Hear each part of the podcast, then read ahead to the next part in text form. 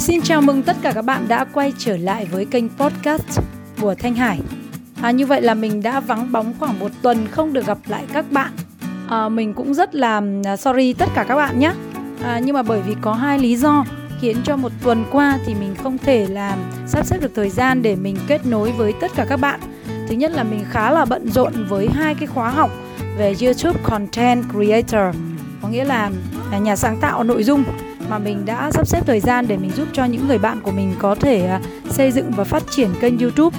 Ngoài ra thì còn có một cái lý do thứ hai nữa cũng khá là đặc biệt là bởi vì mình nghĩ rằng là sau 9 cái tờ kinh của à, tác giả tiến sĩ Alan Phan chia sẻ với chúng ta về những cái từ khóa rất đặc biệt thì đây cũng là một cái khoảng thời gian cần thiết, một khoảng lặng cần thiết để cho tất cả các bạn có thể là xem kỹ hơn, nghe kỹ hơn à, ghi lại những từ khóa quan trọng này để ứng dụng vào công việc và cuộc sống của tất cả các bạn trước khi chúng ta đến với tờ kinh số 10, tức là kết thúc 10 tờ kinh trong cuốn sách à, Bí mật của Phan Thiên Ân, người giàu nhất thế giới.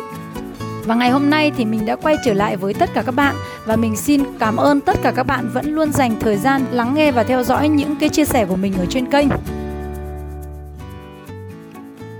Trước khi bắt đầu nội dung của buổi ngày hôm nay thì mình cũng xin được gửi lời chúc mừng à, chúc cho tất cả các bạn sẽ có một cái buổi trải nghiệm nghe podcast thật là thú vị và ý nghĩa. Nội dung của buổi chia sẻ ngày hôm nay thì mình sẽ dành thời gian để review lại rất nhanh à, nội dung của những từ khóa trong 9 tờ kinh à, vừa qua. À, sau đó là mình sẽ dành thời gian để đọc cho các bạn nghe cái tờ kinh số 10 là tờ kinh cuối cùng trên hành trình của tiến sĩ Alan Phan trong cuốn sách à, Bí mật của Phan Thiên Ân người giàu nhất thế giới. Và tiếp theo sau khi mà kết thúc 10 tờ kinh này thì à, chúng ta sẽ chuẩn bị cho cái chặng đường tiếp theo trên những số podcast tiếp theo của Thanh Hải là gì?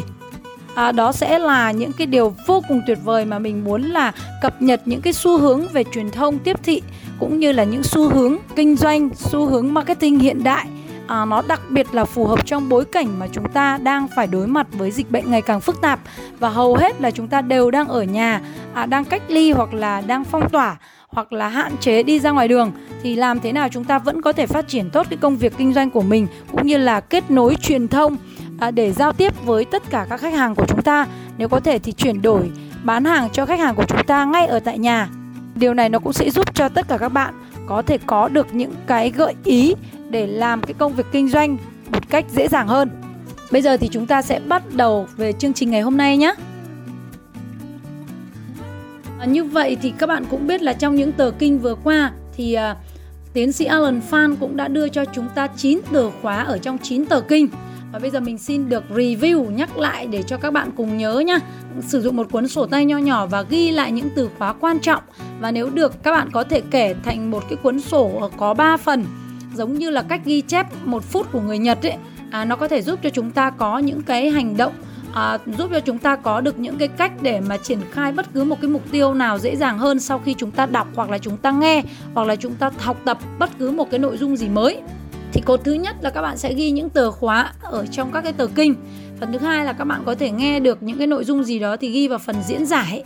Và cột thứ ba chính là cột hành động đó là chúng ta sẽ làm gì ngay sau khi chúng ta nghe hoặc là chúng ta tiếp cận thông tin hoặc là chúng ta học tập từ đâu đó thì à, bây giờ mình xin được chia sẻ với các bạn các bạn có thể ghi những cái từ khóa dưới đây vào trong cái cột số 1 của các bạn nhé thì đây là những từ khóa quan trọng à, nhất trong những cái tờ kinh mà tiến sĩ Alan Phan viết ở trong cuốn sách Bí mật của Phan Thiên Ân người giàu nhất thế giới.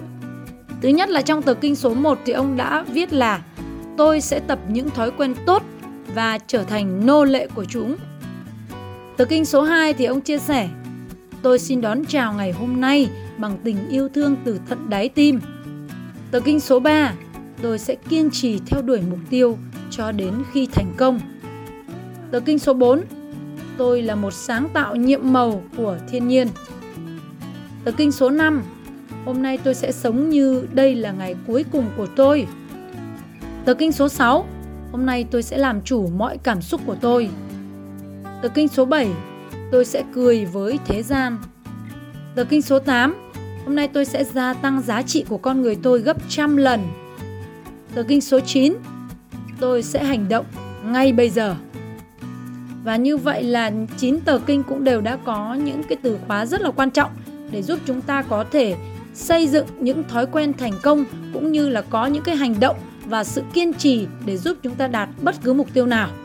Và bây giờ thì ngày hôm nay Thanh Hải xin được mời quý vị sẽ tiếp tục chúng ta bước tới tờ kinh số 10 với một cái điều thông điệp cũng khá là quan trọng đó là những điều mà tác giả cầu mong ở những cái đấng tối cao của thiên nhiên, của vũ trụ để làm sao giúp cho chúng ta có thể đạt được những mục tiêu của mình và cái sự lý giải của ông trong tờ kinh số 10 về những điều mong mỏi ở đấng tối cao cũng vô cùng là đặc biệt và thú vị. Mình chúng ta sẽ bắt đầu cái tờ kinh số 10 ngày hôm nay nhé.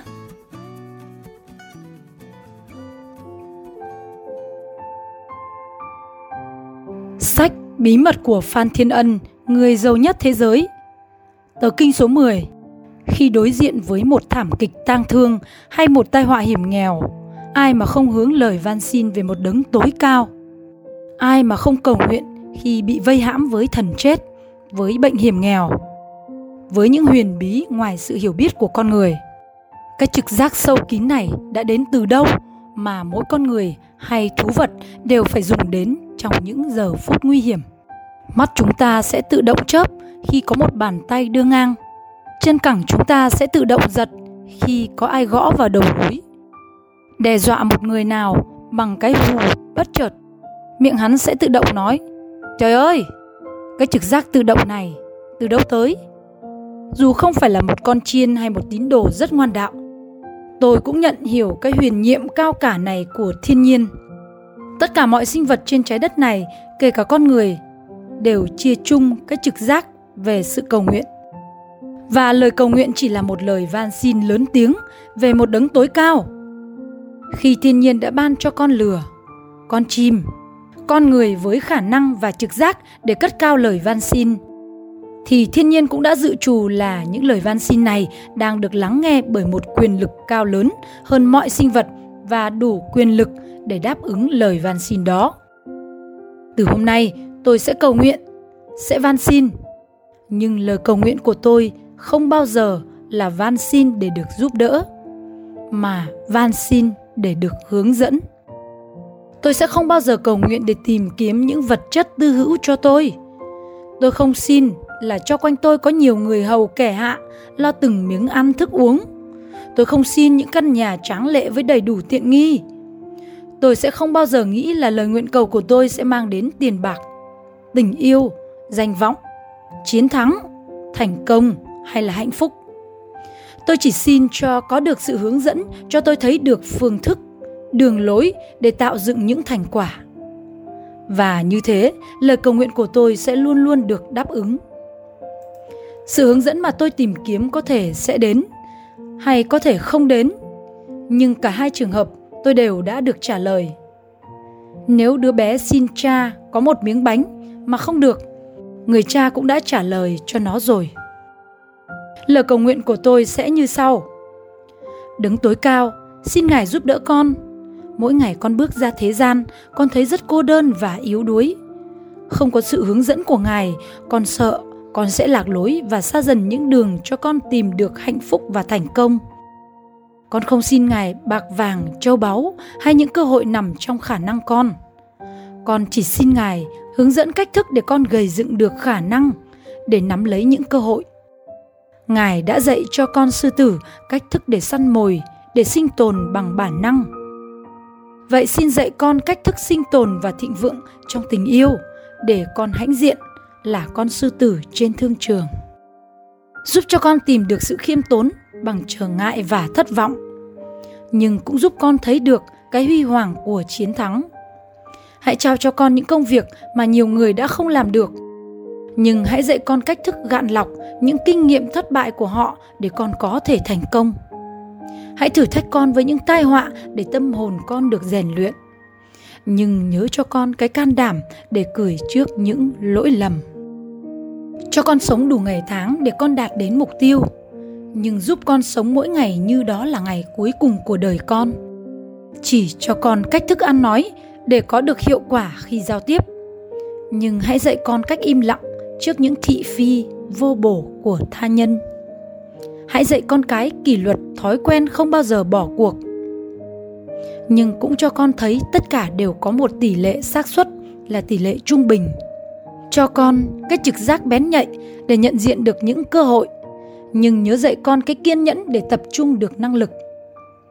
Dạy con cách thức tạo cho mình rất nhiều thói quen tốt để bớt dần những thói quen xấu. Nhưng nhớ cho con lòng hỉ xả để thông cảm với cái yếu đuối của tha nhân. Dạy cho con bài học đau khổ để con hiểu rằng mọi sự rồi cũng qua đi, nhưng cho con cái hạnh phúc ngồi đếm những ân lộc mỗi ngày. Đẩy con trực diện với hận thù để con không ngu dốt về thực tại. Nhưng cho lòng con lúc nào cũng đầy tình yêu để biến kẻ thù ghét thành bạn bè. Nhưng tất cả mọi sự đều là do ý ngài. Con chỉ là một quả nho, nhỏ bé và cô đơn, bám víu vào cái cảnh khẳng khiu gọi là đời sống. Nhưng ngài đã sáng tạo con thành một hiện hữu độc đáo. Như vậy, chắc ngài đã dành cho đời con một con đường đặc biệt. Xin hãy hướng dẫn cho con. Xin giúp con cho con tìm thấy con đường của mình. Cho con trở thành toàn vẹn cái con người mà ngài đã dự định khi ban cho con đời sống này. Cái hạt giống mà ngài đã ươm trồng là con, xin được tăng trưởng để trở thành một loài hoa quả như ý muốn của ngài. Hãy giúp con trở thành một con người đúng nghĩa. Vô danh, tức là tiến sĩ alan phan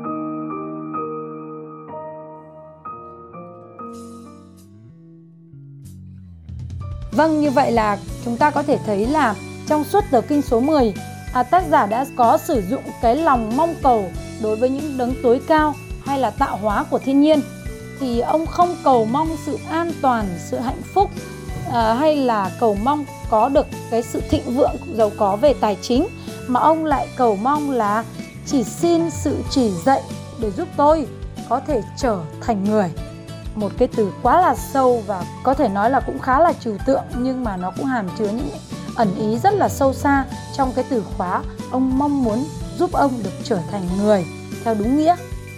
Và ông cũng chỉ mong được là ở đấng tối cao, bậc siêu nhiên nào đó hãy giúp đỡ ông bằng cách là hướng dẫn, giúp đỡ, chỉ dạy cho ông những cái điều mà ông cần để giúp cho cuộc sống của ông tốt đẹp hơn à, điều này thì mình thấy là cái sự khiêm nhường một thái độ luôn không ngừng học hỏi để nâng cao bản thân của mình lên. Của tác giả tiến sĩ Alan Phan hay là nhân vật um, Phan Thiên Ân ở trong cuốn sách này. Và cái điều quan trọng là mong muốn giúp cho con người ông trở thành một con người đúng nghĩa thật là tuyệt vời phải không các bạn? Vừa rồi thì các bạn cũng đã lắng nghe cái phần chia sẻ của Thanh Hải sau khi đọc cái tờ kinh số 10 này à, thì mình cũng rất là cảm ơn tất cả các bạn đã dành thời gian lắng nghe và theo dõi đồng hành trong suốt 10 tờ kinh vừa qua.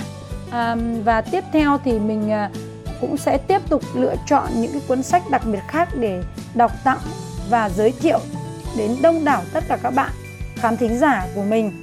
À, Thanh Hải cũng xin được tri ân biết ơn sâu sắc nhất đến tác giả tiến sĩ Alan Phan người đã viết ra cuốn sách đặc biệt này à, tuy ông đã đi xa rời xa chúng ta đến khoảng 6 năm nay nhưng mà mình nghĩ là những điều tuyệt vời ông chia sẻ trong những cuốn sách này trong những tờ kinh này thì nó sẽ còn mãi mãi. Ngoài ra thì mình cũng rất là cảm ơn à, những cái nhân duyên đặc biệt của những người, người bạn đã giúp cho mình biết đến cuốn sách đặc biệt này như là bạn Hoàng Hà như là bạn Lê Nguyễn Trãi ở trong cộng đồng đọc sách 445 À, đặc biệt là mình luôn luôn cảm ơn tất cả các quý vị khán thính giả đã dành thời gian lắng nghe và theo dõi kênh podcast của nhà báo Thanh Hải và luôn ủng hộ cho kênh của mình. Từ ngày mai trên những số podcast tiếp theo của mình, mình sẽ có những phần chia sẻ đặc biệt để giúp cho các bạn có thể hình dung được những cái khóa học gần đây mà mình đã giúp cho những người bạn học viên của mình hiểu hơn về YouTube và các nền tảng mạng xã hội khác à, có những xây dựng được những cái chuỗi thông tin giá trị bổ ích cho người nghe người xem. Và nếu có thể thì nó chuyển hóa thành công việc kinh doanh ở trên các cái nền tảng mạng xã hội thì cũng vô cùng tuyệt vời phải không ạ? Mình thì tin rằng là những cái nền tảng mạng xã hội này có thể giúp cho bạn thay đổi công việc kinh doanh và cuộc sống của các bạn rất nhiều. Đặc biệt là đi xa hơn nữa thì sau cái thời điểm mà dịch bệnh phức tạp diễn ra thì chúng ta có lẽ là cũng sẽ thiết lập lại được cái trật tự xã hội nhưng những cái công việc tiếp theo mà chúng ta sẽ phải làm là gì?